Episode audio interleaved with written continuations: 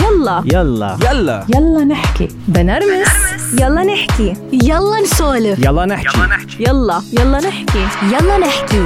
مع آمال وجريس. مع آمال وجريس.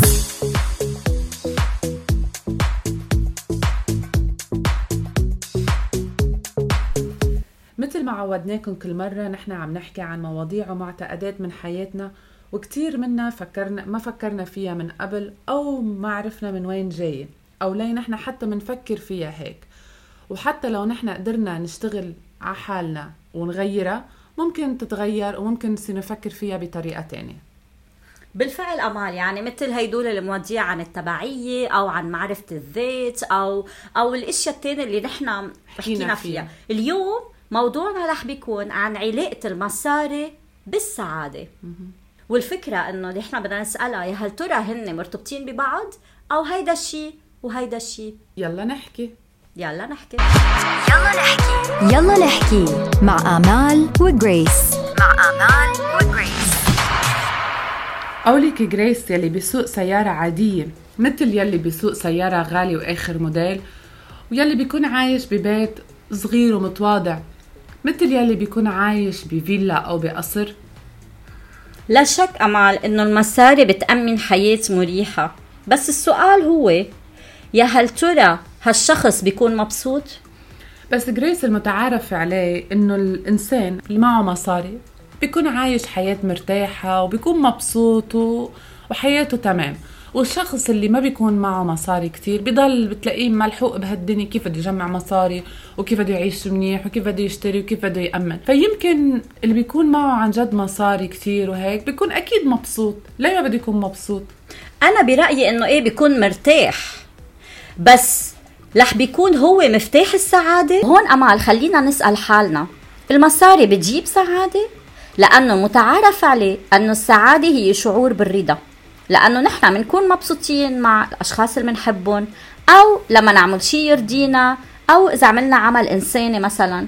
هيدي مواقف بتحسسنا بالسعادة وما إلها دخل بالمصاري. جريس في دراسة انعملت على أشخاص اللي ربحهم يا نصيب بعد ثلاث سنين خسروا كل الملايين يلي ربحوها. والسبب كان لأنه سيكولوجيا هن منهم مهيئين إنه يعرفوا كيف يتصرفوا بهيدي المصاري. كتير منهم صرفوها بسنة كتير منهم عالم كتير استغلتهم وأخذت منهم هالمصاري.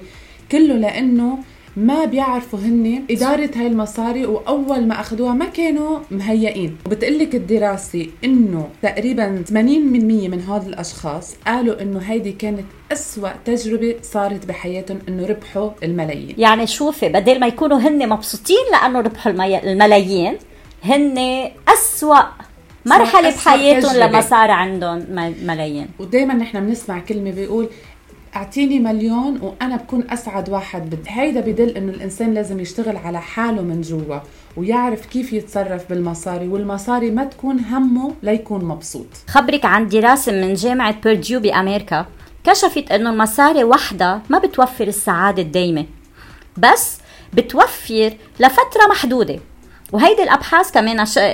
كشفت أنه نسبة السعادة بسبب المصاري بتتفاوت من محل لمحل حول العالم يعني من بلد لبلد. أكيد هيدا حسب مدخوله لل... للإنسان. وبتشير أنه لما بيكون آه، الشخص عم بيدخل تقريبا ما يعادل 95 ألف دولار بالسنة هيدا يعتبر مدخول مثالي. مثالي. بس الأشخاص اللي آه، بيدخلوا بين ال 60 وال 75 ألف دولار بالسنة بيكون عندهم فرصة للاستقرار عاطفيا لأنه بيكون عندهم اكتفاء ذاتي. بيكون بيكونوا قادرين وهيدا أكيد كله آه، حسب هن نشاطاتهم وحسب ال- الأشياء اللي هن بيعملوها بأيامهم كمان أكيد هيدا بدل مثل ما كنا عم نحكي إنه المصاري مش وظيفتها إنه تخلينا نكون مبسوطين المصاري صح. بتأمن لنا حياة آه، مرتاحة. مرتاحة وبتأمن واحد احتياجاته وعائلته تكون عايشة بشكل مريح وحتى للشخص يعني إذا أنت كريمة بتعملك أكرم. يعني إذا أنت بتحبي تشتغلي على حالك ممكن يكون عندك الفرص والإمكانية إنك أنت تطوري حالك وتشتغلي على حالك أكثر وأكثر أو تدرسي أكثر مثلا صح. لأنه معك مصاري تدفعي هالمصاريف هيدي. أمال لما عم نحكي بهيدا الموضوع أول شغلة إجت على بالي هي القناعة. لأنه أنا بعت- بعتقد إنه قد إيه أنت بتطلعي قد إيه بتصرفي مصاري. هي القناعة grace بهالموضوع جزء من السعادة. أنا بوافقك على هالرأي. وبدي أعطيكي example في وحدة أنا بعرفها. عا عايشين بالأجار. ما عندهم بيت لإلهم. آه بيقول لي ما فيك تتخيليها لأي درجة أمال. ما فيك تتخيلي. قد ما أقول لك أكثر okay؟ وما في مرة بتشوفيها لهالإنسانة إلا ما عم تمزح عم تضحك وكلمه كتر خير الله دايما على تمها. هيدي اكزامبل كتير مهم لقصة القناعة. لأنه هيدي الإنسانة هي أكثر وحدة بحاجة إنه تقول يا الله لازم أحط بنتي أنا بأحلى مدرسة.